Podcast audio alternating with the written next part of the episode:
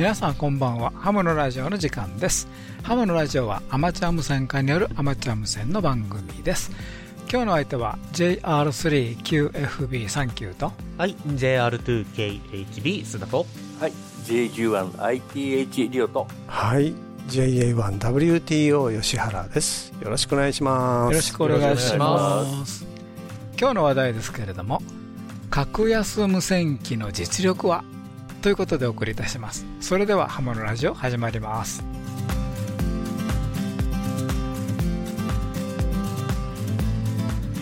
この番組はきっと人生はもっと楽しい無線従事者免許のアドバイザー QCQ 企画の提供でお送りします。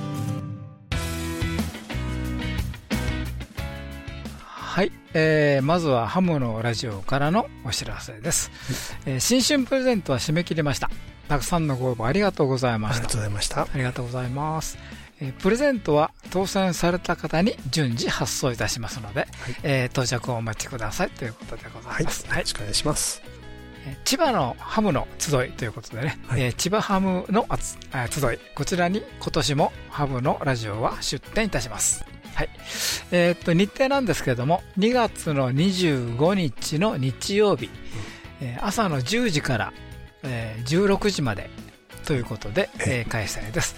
えー場所ですけれども、おーまあ、例年恒例のね、えー千葉県四街道市の四街道市民、あ、四街道市文化センター。はい。こちらの方でねえ、え。ー開催されます。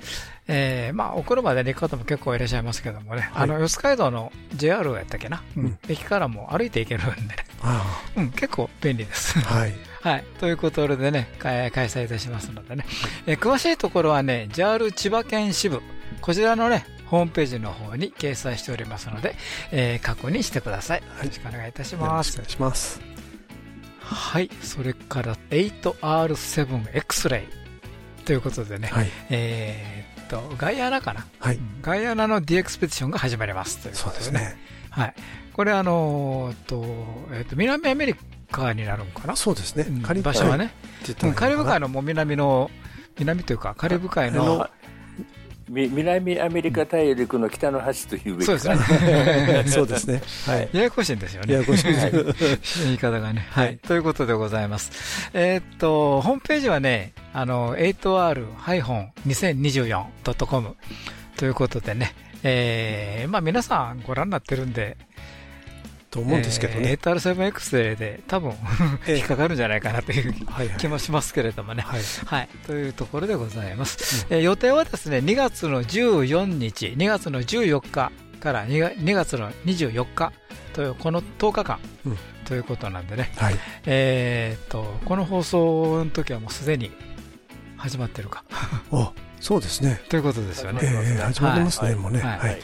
えーまあ、カリブなんでね、日本からアメリカの壁がありますんで、なかそうななかんですよはい。かなり厳しいと思いますよそうですね。えはいはい。逆にあの、ロングバスに狙う方が良かったりして、そんなことはないか。ちょっと辛いかね、やっぱり。うんどっちにしても。そうなんですよね、このあのホームページに大県地図かなんか載ってるんですけど、アメリカの向こう側に日本があるんですよね、それから見るとね、ちゃんとね、そうですよね。はい、はい。ということでございます。はいこの D エクスペディションなんですけれども、えー実はですね、26歳以下の若いメンバーにより行われるとはい、いうことでございます。はいそれで話題になってるんですね、今そうなんですよね。これはい。あの、D エクスペディションにはね、結構非常にね、えーたくさんのお金がかかる。うんということでね、えええーまあ、やっぱりあのお金に余裕ある、ね、年齢層の方々が多いんですけれども、はい、えー今回は若手で固めようと。若若手なチームなんですね。はい、ということです。はい。えーっと、ちょっとあの、国のご紹介なんですけれども、まあ先ほど言いましたけれども、南アメリカ大陸の北の端のカリブ海の,、はいの一番南の端というかやかな。そうなんです、ねまあそこら辺ですんでね。あの、えーまあガイアナ GUIANA ですね。えーガイアナでね、調べると GUYA。あ、GUIANA。はい。うん。ですね。はい。えーで、調べるとね、出てくると思います。えー通常ね、プリフィックスはね、ここの 8R1、8ロメオ1なんですけれども、今回あの8ロメオ7ですね。というプリフィックスになるんです。これはなんか初めてだそうですね。はい。はい。ということでございます。えーっと、まあ、トライしてみましょう。ということで。ねまあ、今、コンディションがいいですから、そうですね。デジタルならなんとかなるのかなって感じがしますね。10メーターが一番可能性あるかもしれないですね。はあ朝方ですか、朝方ですね。あはい。割と朝早い時間帯狙い目かなという感じがしますけどね。まだ日の日が昇る前はちょっと早いんですよねちょっと早いですね。日は昇るぐらいにならないと。じゃあ今だったら6時ぐらいから準備して って感じかなそんな感じですね。あはい。そうですね。まあ、アメリカ方面なんでね、日本から言うと、ええええどちらかといえば。はいはい。ということでございます。はい今日の話題ですけれども、格安無線機の実力は？ということでお送りいたします。それでは最後までお付き合いください。無線従事者免許のアドバイザー QCQ 企画では一山一陸徳を国家試験で目指す方に向けた通信教育講座を行っています効率よく学習できる教材定期的な模擬試験とピンポイントな解説で受験生の皆様を強力にバックアップします一山一陸徳の国家試験を受験される方 QCQ 企画の通信教育講座で合格を目指しませんか？詳しくはウェブで QCQ で検索はい。ということでね、今回はちょっと技術的なお話ということでね。はい。はい。えー、格安無線、格安、格安、言いにくいな。あれ？えー格安無線機。はいはいはい。これのね、実力をね、うん。えーチェックしてみようということでね、えーこれど、どなたがお買い求めになったんでしたっけ？はい。あの、リオですが、私が、えー、3機種ほど買いましたんで、おー3機種ね。はいははい。い。えーその辺をちょっと、どんなもんかと、はい。えーハムのラジオ的にええ調べてみたいなと。そうですね。で、皆さん興味を持っておられる方は多そうなんでね。はいはいあの、あの結構最近ね、あの、Facebook とかね、いろんな SNS の中でもね、結構はい。話題になってますんでね。YouTube でもね結構日本の方がいっぱい出てますねね世界中で話題にまあ世なってますね界中でね、まあ結局お値段と、はい。まあ使い勝手、というかあの、アマチュア無線化の大好きな、うんいいじれるというところがあ、それそれはい、それ、そこがあるあるんですよ。そうで。すよね。で、はいどんなもんかなと、こういう話です。ということでね、えっ、と、はリオさんがね、お買い求めになりましたのでね、はい。ちょっとご紹介していただきたいと思います。えっと、はいまずあの、どういう機種をね、お買い求めになったか、それとあの、まあ、はい。どういう無線機なんかなということで、はい。えーこの前半でちょっと話進めていこうと思いますのでよろしくお願いいたします。あの中盤後半で詳しくその実力を確認することにしましてですね、はいえーまず話題になっているのがまず UV 機。はい。UV 機というとやっぱり144メガ、あ145メガと435はいはいはい。メガ帯、はい。この辺ができるハンディが話題になっているとうん。いうことでですね、はい。え2機種買ってきました。2機種。はい、はい、一つはですね UV の 5R という機種。おう。でもう一つは UV の K5 という機種なんですね。はいはいでこれ、えー中国で作られてるんですが、ええ。えー中国で2つのメーカーがありましてね、まあ、はい。言ってもいいか、まあ、いいでしょうね、はい。あのバオフェンというメーカーと、コアンシェンという2つのメーカーええ。でそれぞれ出されてるんですね、はい。でハードウェアは異なるんですが、うん。えー使われている SDR のチップはい。が同じらしいと。あでなるほど。それをコントロールしている、えー SDR のソフトファームウェアですね。あうん。これが同じものが使われていると基本的には。これどっちがバーオヘンでどっちが何でしたっけ？ああの両方に両方とも機種作られてるんですよ。ああお2つのメーカーがあるんだけど両方ともでそれぞれ出してるんですね、だ出されてるんですよ。で私が買ったのは、うん。えー 5R は、えーバオフェン。はい敬語はコアンシェンを買いました。あはい。で問題はどこで買ったんだよとうん。いう話なんですが。興味ありますね、それは。はい。あのーアリエクスプレスでは売ってるんですよ。はいはい。これがだいたい2000円前後。2000円。はい、そこが結構ね、あの、SNS で話題になってるんですよね。はい、2000円前後、であと eBay で、はい。えー、4 5千円。うん。ですね、アマゾンでもなんかいろいろ売られてるんですけど、これはちょっと、えー手を出せなかった、ちょっと高めかなという感じですね。はいやっぱりその、通販会社によっても値段変わってくるんですね。そうですね。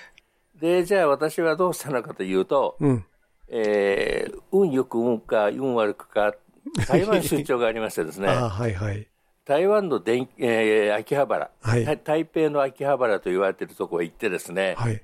調べまくったら、えー、3社で売ってまして、うん。で、一番安いとこで、この R5 と K5 を買ってきたと。こういう次第ですね。はい。で、基本的には、うん中をばらして、いろいろやってやろうと、うん。調べてみようという目的で買ってきました。はい買ってきたのが、まあ、1台3000円弱。うん。それは、今円安だから3000円ということなんでしそうょうかね。ですね。はい。ちょっと NT ドルが高くて、円が安めになってるんで、うんちょっと厳しいかなとはいいうところです。はいたただ、その、えーソフトウェアを書き換えるケーブルがですね、うん。えー高くて1500円もしましてですね、本体3000円でケーブル1500円ってなんやねんと、こういう はい。話がありましたけど、そこで3点セットでうん購入してきました。なんかその書き換えのケーブルってのは特殊なケーブルっていうことなんですか？端子が。えーっとですねよく考えてみますと、えー、アイコムさんがでか、えー使われてる、えー、オーディオとマイクの2つのピンがつ出た、えーマイクのソケットありますよね。はいはいはいはい。あれの、えー対抗が USB になったケーブルなんですよ。ところが一応専用ということが気になったんで、うん。一応バオフェンのラベルがついたやつを買ってきました。あバオフェン純正の。純正。純正品ですね。純正品には純正品をさせてやろうと、うんいうことで。バオフェン純正ってね、す素敵な響きですね、なんかね。そうですよね。はい。で、そういうものを買ってきました。で、もう一つ、三つ目買ったのはですね、えーインドで開発されたというあ。はい。HF のはい。5ワットの、まあ、ポータブル機というか、固定機というか、うん。ハンディ機とは言えない HF の、えートランシーバーです。これも結構ね、SNS でね、はい話題になってるんですよね。そうなんですよね。これ CW と SSB。で、キットなんですね。うん。で、マイクもついているとはい。いうことですね。で、電源とアンテナさえ準備すれば、えー運用ができるとはい。いうことですね。まあ、キットなんで組み立てが必要ってことですね。ただですね、はいプリント基板等はですね、すべてハンダ付けが終わってましてですね、はハンダこといらないんですよ。ああ、調整までできちゃってるってでできてますね。したがって、えードライバーがあれば、うん組み立てが終わると。それはいいですそういうね。代物なんですね。はい。さ最近のコンピューターとよく似た感じです。はいそうですね。で、これはですね、うん。えー直接買いました。えっと、インドから個人輸入。個人輸入。はいで、これがですね、ええー209ドルです。で、えー日本までの航空輸送費込みです。あ、込みで209ドル？込みで209ドルですね。で、これは、あの、完璧にキットで到着です。うーん。で、基板は2つあって、はい。SDR の基板と、はい。えー中にアルドゥイニが入ってるんですね。ああ。バイコンが。はあ、はあ、それの基板とはい液晶の基板。はい。これだけだけですね。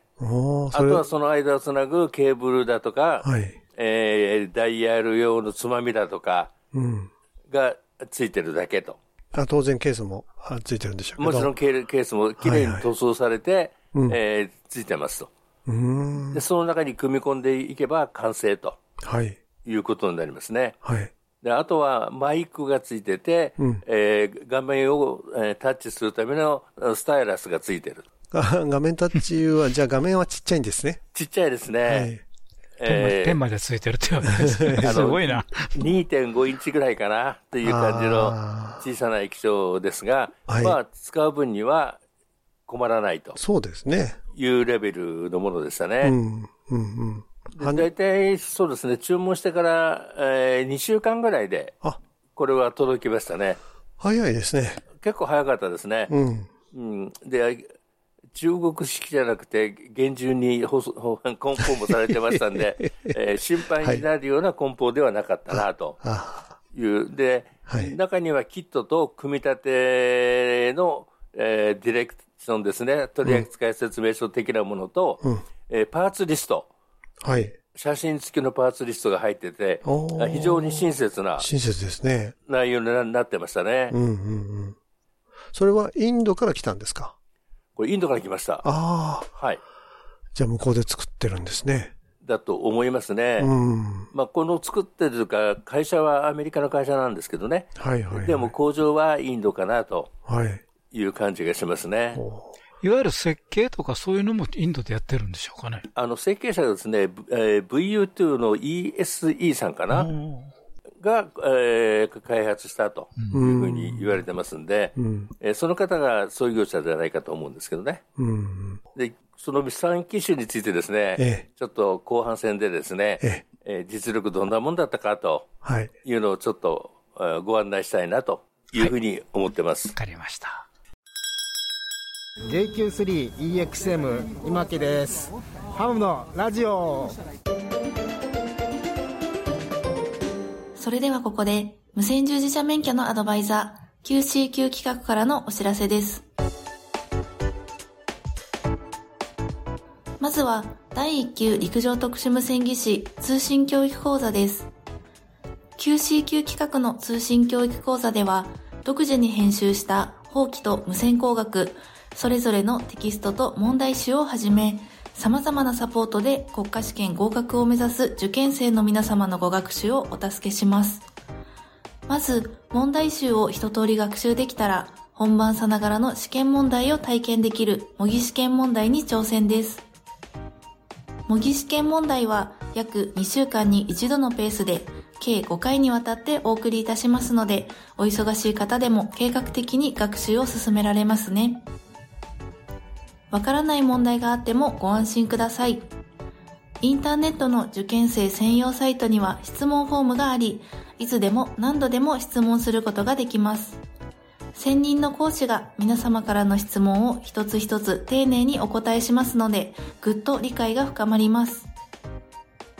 無線工学重要公式集や試験に出やすい電波法令集なども掲載しておりますので、ぜひご学習にお役立てください。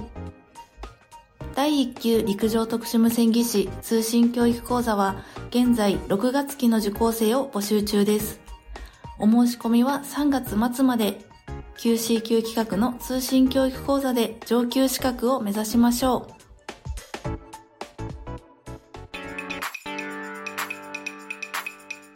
次に、養成家庭 e ラーニングをご紹介します。養成家庭 e ラーニングは、インターネット環境とパソコンやタブレット、スマートフォンがあれば、90日間の学習期間で、いつでもどこでも学習することができます。講師の講義動画と確認テストで全く知識のない方でも理解が深まりますし、講義動画は繰り返し何度でも視聴することができるので、復習も楽々。わからないところは質問フォームからご質問ください。講師が丁寧に回答させていただきます。最後の修了試験はお近くのテストセンターで受けることができます。テストセンターは全国に300カ所以上。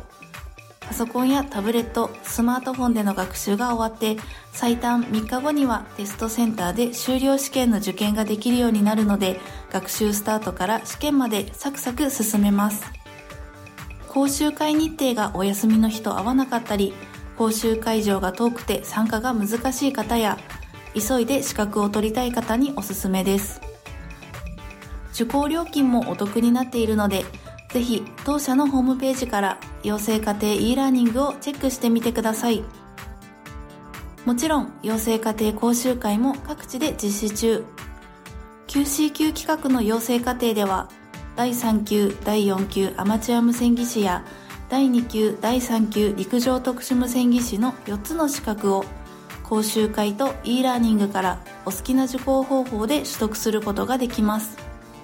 無線従事者資格の取得を検討中の方は、ぜひ QCQ 企画の養成課程にお申し込みください。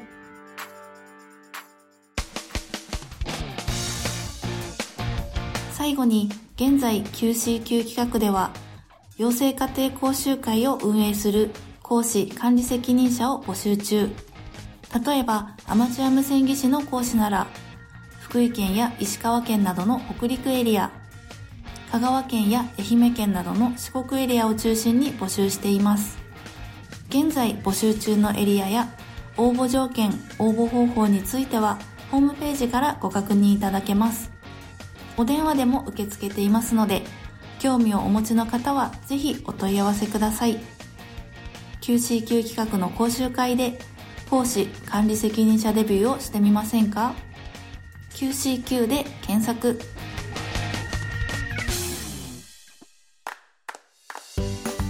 QCQ 企画は無線従事者資格の取得を目指す皆様を様々な形でサポートいたします。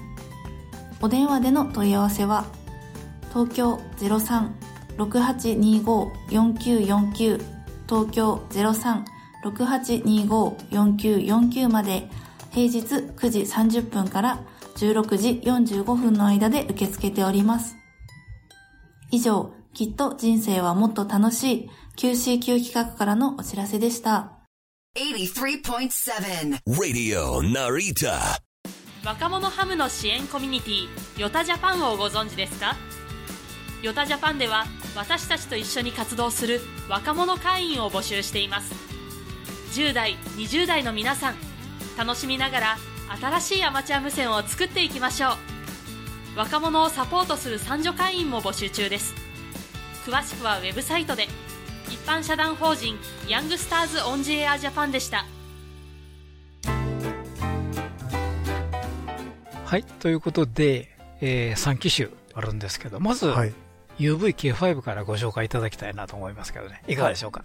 えー二つあるんですけど、はいはい。えーまず K5 の記事がいっぱいその SNS とかに上がってですね、うんちょっとそのスプリアスが難しそうだとうん。いうこともあってですね、えーでプリント基板をカットしてそのフィルターを入れるとかですね、はいえーちょっと無理無理改造しておられる方とかがいらっしゃったりするんですねえこれはちょっと難しいなとー、はい。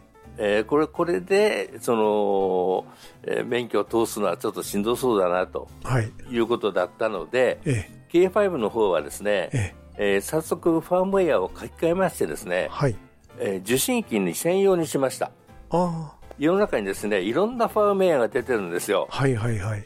その中で私が選択したのは、うん。えー 18MHz から 1300MHz までの、うん。えー受信機になるファームウェア え UV のハンディ機がはい18メガから1300までのハンディ、え受信機受信機になる。はいへということででおまけにですね、え。はい。CW、SSB、AM、FM が OK なんですよ。それまたすごいですね。すごいですね。聞くだけなんですよね。はいで、えーまあ、スプリアスがダメだと知った瞬間、はい。このファームウェアを見つけましてですね、ええもう早速書き換えました。もうスプリアス調べるまでもないだろうということで。そうですね。はい。FM はワイド FM も、ワイド FM っていうか、あの、普通のはい FM 放送の帯域の幅もいけるんですか？いけますあ。で、はいあの、FM の受信ボタンがついてまして、ええ、ええ。それを押すと、普通のワイド FM の放送バンドが聞ける。ああ、じゃあいいですね。だから、うん両方使えるということですね。で、VF も AB がありますんで、はいはい。え A を HF、B を UHF なんてこともありなんで、あもう非常に便利に、小型の、その、携帯版、えーワイドレンジレシーバーとこういう感じに、あ。いいですね。それ2000円で買えるんじゃね。これ2000円ですよ、2000円。ああ、それ、2波は同時、2波同時受信できるんですか？いや、それはダメで、VFA か VFB のあ、どっちか切り替え。どっちか切り替えですね。うん。で、ちょっと感度も見てみたんですが、うん。えー通信型受信機に比べると、やっぱり感度は落ちる。うん。というとこですかね。でもなんかもうちっちゃいのを持って歩くのでいいですね。そうそうそうそう、うんあのちょっとその、セカンド受信機というかね、うん。あの、旅行行くときにちょっと持っていくなんてのは、うん。ありかなとそうですいうね。ふうに思いますね。ですので、これはもう十分価値ありと見てですね、ええ。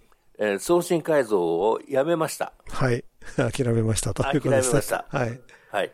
で、じゃあ残ったのは UV の 5R なんですね。うんうんうん。で、どんなもんかなと思って調べたいなと。はい。で、これもえ SDR なんで、はいえファームウェアも書き換えていいろいろできるんですね。はいはい。うん。あ、それもやろうと思えば受信機になるんですね。受信機にもなりますし、はいえーまあ、送信もできるんですが、うん。ただ、その、購入した時にはですね、使用する周波数帯がちょっと広いんですよ。そうですね。中国版になってるんでね。はいはいはい。で、2メーターが136から174メガ。ああ、広すぎですね。はい。はいで、U が400から480メガなんですよ。広い。広いですよ。めちゃくちゃ広いんですよ。そんな広いんですね。こんな広いんですよ。で、ただこれをですね、書き換えるソフトウェアが出てまして、はい。で、先ほど買ってきたそのケーブルでつないで、パソコンの方にソフトを入れて立ち上げると、この周波数を書き換えられるんですよ。あ制限できるってことですね。制限できるんですよ。はい。はいで、日本が144から146、それから430から440はいはいというふうに書き換えて、えーダミーをつないで実験すると、うんこの周波数外れると、そこまで周波数がいかなくなってます。あ、送信が停止するということですね。はい。で、うん。皆さん一番気にされてると思うのがスプリアスだと、そうですね。最近厳しくなりましたからね。そうなんですよね。はいそれで、えスプリアス測定しました。はい。で、まず、何ワット出るんだというところで、ええ。公称出力4ワットはい。なんですね。ええ。ところが、えー、2メーターの方はですね、約5.5ワット強出てます。えっと、それは電源、電圧は外部電源ですか？で内部電池。あ、電池で。はい。ほー。内部電池でこれだけ出てます。あの、標準についているバッテリーはい。ですか、標準についているリチリチウムの充電バッテリーでええ、これこれだけ出てます。へで、いえ435の方はですね、ええーこれはもう4ワットなんですが、はい。4ワット出てます。出てます。すべての周波数で出てます。はあじゃあ、いいですね。で、おまけに出力が4ワットと1ワットの切り替えができるんで、え1ワットで十分だと思えば長時間使用できるかなと。そうですね。4ワットのままだとあちあちになっちゃうんじゃないですか？いや、意外とあちあちにならなかったですね。測定中そうですかも連続送信してましたけど、ええ結構大丈夫でしたね。え。結構余裕ありそうな感じですね。ほうほうほうほういいですね。はい。で、皆さん一番心配しておられるのがスプリアスだと思うんですよ。うん。それで145と100えー435で、はい。えースプリアスを測定してですね、ええどういうふうに測測定したかと言いますと、はい基本波と周辺を含めて、はい。えー1ギガヘルツまでの間のはい。スプリアスのピーク測定しました。はい。それで、えー145メガは、はい。セカンドが一番悪いんですね。ええ。セカンドが一番悪いんですが、相対でマイナス72デシぐらいですね。あで、あ。はい。435は、これもセカンドが一番悪いんですが、十分入ってるんですよ。うん。で、それがスプリアスのピークなんで、うん。それ以上の高調波はまるっきり出てませんし、それ以外の、えー周波数でも、これ以上高いものは、信号は確認できなかったです。あ、で、430側は、はい。もう1ギガまでだったんですか？で435は2ギガ,、は2ギガまで測定しますね。じゃあいいですね。はい。はい。2ギガまで測定してます。はいはい。これで全然大丈夫ですね。はい。したがって5倍高調波までは測測定できてますね。はい。はい。で、5倍でマイナス77.1まで下がってますんで、えこれは全然問題ないだろうとえ。いうことで、実力的には大丈夫大丈夫。ということですね。少なくとも免許取れるレベルにはなってると。なってるよね、うんという話ですね。ということで、極端に言えば、えー、なんちゃら、なんちゃらダッシュ3レベルの、うん。えー4万円ぐらいの無線機が、3000円、4000円で手に入るというレベルだということなんですよ。そういうことですね。送信性能は十分だと。えーどうやったら、その、通るのかと、免許が取れるのか、で、ぎ誰か技的取ってくれる人いないかなとうん。いうところではありますね。うん。あ、これからなんですね。やることれしてもからですねね。。はい。はい。誰もやられてないようなんで、データは取れたから、はい。あとはこれを持ち込めばいいわけですね。ということじゃないかと思うんですけどね。はいはいはい。はい。ということで、実力はあるよということで、評価は星3つという話でしょうかね。ははい。今回はあれですね、送信性能の、まあ、あの、測定されてて、受信性能は、あの、さ測定はされてないっていうことですかね？あ、受信性能は測定してません。してないってことですね。はいまあ、それは実際使ってみてのはいお,、お楽しみと言いますか、まあ、うんあの、どんだけ抑圧受けるかとか実際いろいろあるんでしょうけども。うんあの、高変調特性とかやっぱり調べたいんですけども、うんまあ、まず第一にはスプリアスでしょうというところがあったんで、まあ、えーそうです。ステップ1ですよね。ステップ1ですね実。際に使うためのはい第一条件ですからね。これがダメならさっき何にもやる気が起こらないんで、ということだったんですね。そうですだから第ね。一関門クリアと、こんな感じですかね。クリアですね。はい。はい。なかなかいいものが UV 機でえ手に入るようになったと。えかやっぱり SDR のおかげでしょうね。そうですね。ねまあ簡単な構造ですもん。うん。ただ、あの、一番最後のフロントエンドのところでどうしても、S、あの、 software defined だけじゃ足りない部分があるので、そこの力っていうのは絶対あるんですけど、うん。まあ、うん逆に言うとそういう、あの、一番そのベーシックな部分がワンチップ化されてるので、そこはあんまり差が出ない部分になってきてるっていうのが言えると思うんですよね。うん。ですよね。うん。うんで、つあの、それであってもやっぱりこのスプリアス特性がきちんとそのいい条件で出てるっていうのは、あの、きちんとそのフロントエンドの部分をちゃんと、あの、一定のレベルで作られてるっていうことは言えるような気がしますね。気がしますね。うん、あの、もっと実力低いのかと思ってたけど、意外といいね、とうん。うん。いうのが感想ですね。買おうかな。はい。ということで、まず UV 機のお話からね、えーお送りいたしました。はい、こんにちは。JR3MYP です。と暑いですけどね、移動運用頑張ってます。ハムのラジオ。はい。ということで、えー前半でね、UV 機終わりましたんで、次ははい。HF、はい。ということで HF 機で、えあの、名前がですね、マイクロ BITX バージョン6と言いますね。ほで、これはですね、えーバンドから言うと、うんえー下は、えー3.5メガ、う。はい。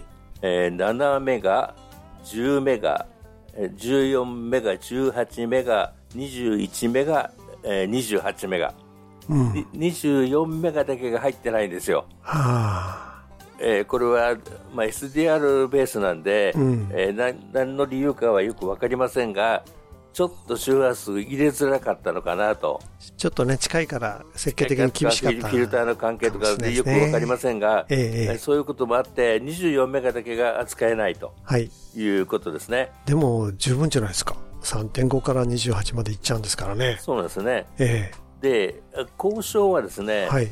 えー10ワットから5ワットって言われてるんですよ。あで、あ。はい。3.5では10ワット保証してるんですけど、はい。28メガだと5ワットかなって言ってるんですが、うん。現実に5ワット出なかったんですよ。なぜかというと、うん。あこれ交渉13.8ボルトだと思うんですが、はい。えー私の持ってった電源が12ボルトで駆動したんですね。うん、うん、うん。えーなんで、まあ、10%ぐらい違うんで、はい。えーこの10%がどれだけ影響するかは分かりませんが、はい。えーそれでちょっと、えーパワーは足りないけども、やっぱりその周波数が上がっていくと、うんパワーが落ちるというのは、えー特性としてあるみたいなんで、うん。えー交渉でも10ワットが5ワットまで落ちるというところが書いてあります。はい。で、まあ、ケースの大きさからするとですね、えー20センチ、20センチ、厚さが10センチぐらい。うん？小さいですね。ちっちゃいでしょ？ええ手、手のひらサイズそうですね。に、手のひらにぴったしこうギリギリ収まるぐらいの、あの、最近入りのマイクロのコンコンピューターあるじゃないですか。ありますね。はい。あれに限りなく近づけ、あれちょっと厚めで横に液晶がついてるってそんな感じなんですよ。なるほど。で、まあ液晶が小さくてスタイルやつで、あの操作するんで、はい。えーちょっと使い勝手は100%いいかなっていうのは言い難い。まあそうですね。うんでもあの、日本のハンディ機なんかも2.5インチとか3インチとか、そんな小さなね、液晶でタッチですからね。はい。ええねだからそういう意味では、あんまり大きくは変わらないですね。あんまり大きくは変わらない。はいはい。で、これ安いんですよ。はい。びっくりするぐらい。さっき言いましたように209ドルなんですね。ああ、そうなんですよね。安いね HF の、HF の、まあ、ほぼフルバンドですよね。そうなんですよね。ええそれが209ドルっていうのは安いですね。で、これはもうスプリアスどんな実力？って、ええそれ知りたいですね。知りたいですよね。はいはいはいで、えー気になったんで、うんテストしました。はい。各周波数で。うん。で、えー出力出力から言うとですね、はい。3.5メガで12.5ワットぐらい出てるんです。あで、えー14メガで5ワットぐらい。あ、はい。で、28メガになると2ワットぐらいに落ちてるんですね。ああ、ただもうちょっと電圧上げるともうちょっと上がるから、うんまあ、5ワットまではいかないにしてもうん。大丈夫かな。ちょっとすす低めかなとうん。いう感じではあります。はい。じゃあ、スプリアスはっていう話になると、うん。えー各バンド、これも、これも、えー1ギガまでのピーク、うん。測定して、えー主にに、えー2倍、3倍、4倍、5倍の高調波等を見たんですが、はい。一番悪いところでもですね、えー45.3デシベル、うん。えっ、と、基本波との相対でですね、うん。このぐらいまで落ちてるんで、うん。OK なんですよ。入る、ギリギリ入る。入ってんですよ、ギリギリ。ああ、そういうことですね。うん。はい。で、近傍も測定したんです近傍も、えええー48.7とかですね、はい。えー落ちてるんで、えかろうじて入ってると いうことなんですよ。はい。5ワットでどういうその状況で使えるかっていうところではあるんですが、ええ入門用としては面白いかなとそうですね。思いますね。うん。で、SSB も CW も両方使えるんで、モードとしては SSB と CW 両方なんですね。SSB と CW ですね。えーこれも SDR ベースなんで、あの、いろんなファームウェアがまたや、出てんですよ。で、液晶のパネルをですね、ええもっと通信機の顔みたいにする。要するに、はい。えー日本製のえー大きなトランシーバーのあの画面みたいな S メーターを横のババーでふ振らせたりですね、はいはい。そういう改造ができるキットが売ってたりですね、うん。そのファームウェアが公開されてたりはい。するんですよ。ええ。それを液晶を自分で変えて、はい。ファームウェアを変えると、そういう操作もできるということなんですね。結構、じゃあ、いじる楽しみがあるわけですね。いじる楽しみがあるのと、ええでここのですね、この機種に関して、はい。あの、フォーラムがあるんですよ。ああ。いろいろ。はい。いろいろやってられおられる方がいてですね、えええーフォーラムがあってですね、そこでいろんなことが議論されてるんですよ。ああ。で、ここを見ると、はい。何をやればどんな改造ができるかっていうか一目瞭然なんですよ。ああ、皆さんそこで改造してはこうやったよとか。そうそうそう、そそこでちゃんと公開して、ファームウェアも公開されて、ええその、回路図も含めてですね、うんここをこうやって、えー液晶もこの型番を買ってきて、こうつなげばいいよって、はいとこまでですね、ええー書かれてるわけですね。あそうすると、なんかいじりがいがあるじゃないであ。すか。そうですね。そそういうところがソースがあれば、試してみるってことはできますね。簡単に。そうなんですよ。あの、日本の雑誌でわからない記事読んで改造するよりもですね、ええこれ、フォーラム見た方がよっぽど改造しやすい。情報がたっぷりあるんですね。はいはいはい。でそれだけやっぱりその、無線化の心をくすぐるというかですね、うん。そういうのがあるんですね。か環境が整ってるんですね。はいはいはい。で、これは、この、作ってる会社が、えー HF シグナルスっていう会社なんですが、はい。その会社が運営しているフォーラムじゃないんですよ。ああ、第三者がやってるんですそう、ね。自然発生的に生まれたフォーラムなんですよ。ええええで、ここが見てて楽しいんですよ。みんないろんなことやってるんですよ。そういうことですね。で、それに基づいた改善改良とか改善を、え YouTube に上げてる人がいっぱいいるわけですよ。あこんなのできました、こんなのどうって提案してるわけであ、すよ。ええで、それを見てみんなやるわけですね、またさらに。そそうするとそこでまた、こここうした方がいいよとか、ああした方がいいよとか、そうなんですよ。これ、これ加えてくれとか、そうなんですよ。いうわけね。ええなんか、なんか、ハムとか無線化のアマチュア無線の原点に帰ったような、いいですね。本当になんかザ・アマチュアのその技術のコミュニティっていう感じがしますよね。そ、そんな感じなんですよ。ユーザーはどこの国の方が多いんですか？そのフォーラムの、あの国、あれしかり、投稿しかり、YouTube しかりですけど。欧米が多いです。ああ、じゃあヨーロッパも米国も多いっていうことですか？多いですね。ああ。メインは、あの、アメリカですけど、あ欧米、あ欧州も多いですね。いいですね。なんかそういう、いく一つのネタでこう世界が盛り上がれるっていうところに日本も乗りたいですね。やっぱりこれだけ安いと盛り上がりますよね。本当に。でこ、これはね、あの、209ドルで、一応10ワット、5ワットバージョンなんですが、うん。その上の機種というのかね、はい。あの、マイクロ BITX じゃなくて、SBITX、はい。バージョン3つの別途ありましてね、おうほう。これがね、399ドルって2倍ぐらいするんですよ。そうですね。値段は倍ですね。これはね、でもラズパイ使ってるんですよ。ああ。ラズパイ値段込み。込み込み。えええで、こっちは交渉25ワットなんですよ、微妙にあ結。構大きいですね。大きいんですよ。でうん。えー、ちょっと5ワットじゃ物足りないなという人はこっちもあるね、とうん。いうのはありますね。うん。3浜だったら余裕だから。さいいですねまだったら余裕ですね。それは、モードは何なんですか ?SSB と CW? え SSBC で、ああと FT8 内蔵ですよね。え、内蔵？内蔵？うん。ということは、その無線機だけあれば、移動運用は楽勝と。でででえうん移動運用楽勝ですよね。あもう、ソタポタ、すごいですね、これ。いいです いいね。ですね。えでまあ、あの、50ワット以下ですから、移動局にえ使えるんで、はい、はい。うん。で、こちらの方はまだ、その、スプリアス測定するに至ってないんで、うん。なんとも言えないんですが、うん。うん測定してみる価値はありそうですね。うん実力ありそうですね。実力ありそうですね。うん、マイクロビット X と比べるとね。比べると、うん、そういう面じゃ、そのフィルターとかもちゃちゃんと、えーパターンの配置もうまくできてんじゃないかなとうん。いうふうには感じますね。うん。あの、マイクロ BITX の方なんですけど、あはいさっきサイズのご紹介あったじゃないですか。はい。重さってどんなもんですか？軽いですよ。どのくらい軽いんですか、えーっとね、どのくらい軽いのはとっても嬉しいんですよ。はい、えーっとね、えー一番軽い、えーポえーモバイルノートパソコンより軽い。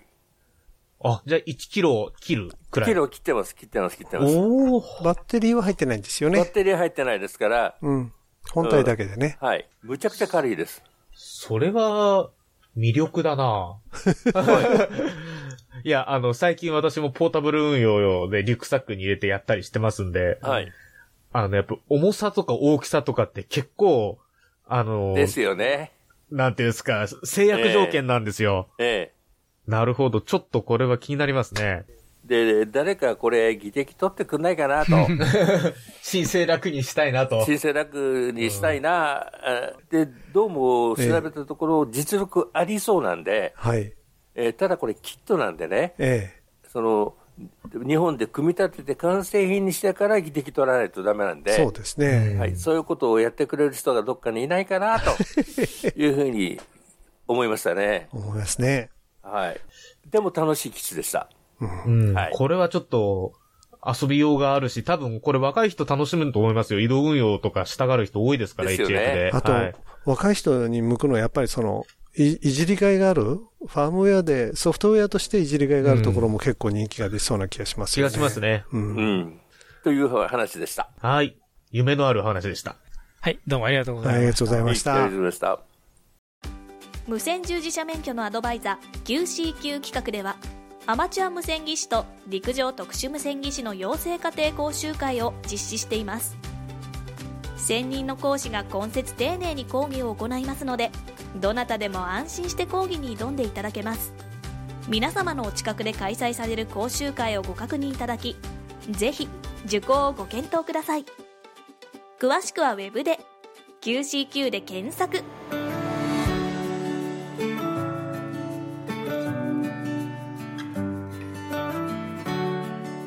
はい。ということで、今日の番組いかがでしたでしょうか？はい。えー、海外製とはいえ、お値段も安いし、はい。非常に扱いやすいですね、昔に比べれば。というかね、私、正直びっくりしたんですよ。うんあの、スプリアスがこんなすんなり通るとは思わなかったんですよ。うん。ですよね。なんか中国製怪しいって思っちゃいますよね。もう絶対ダメだって、先入観があって、かったのもよくないんですけど、え合格するじゃんとかって これなら使えるっつって使えるぞと。ほソフトウェアの書き換えでいろいろ遊べるっていうのが、やっぱりメーカー専務戦記にはなかなかない楽しみですよね。そうですよね。うん。なんていうんでしょう、直感的と言いますか、さもし特に若い人だとソフトウェアいじる方が親和性あるんじゃないかなっていう気がしますよね。うん。なんか、いいおもちゃが出てきたねって、こんな感じですよ。うんうんうんそんな気がします。これからがもう、ますます楽しみになってきますね。なってきますね。はい楽しめそうです。はい。どうもありがとうございました。ハムのラジオでは皆様からのお便りを募集しております。どうぞお気軽にお便りをお送りください。どんな内容でも大歓迎です。ご意見、ご感想、お叱り、雑談、無線以外の話題でもお寄せください。お便りの先ですけれども、メールの場合、ハムアットマーク、ハムズレディオ .net、ham アットマーク hamsradio.net こちらの方にね、お送りください。えまた、あの、ホームページに、えっ、と、メールのね、投稿のフォームもございますので、えーそちらも、うんご利用ください。はい、今日どうもありがとうございました。今日の相手は JR3QFB39 と、はい、JR2KHB スタート。はい、JG1ITH リオと、はい。JA1WTO 吉原でした。また来週お会いしましょう。はい、セブンティ73スリーさよならさよなら。この番組はきっと人生はもっと楽しい無線乗自社免許のアドバイザー QCQ 企画の提供でお送りしました。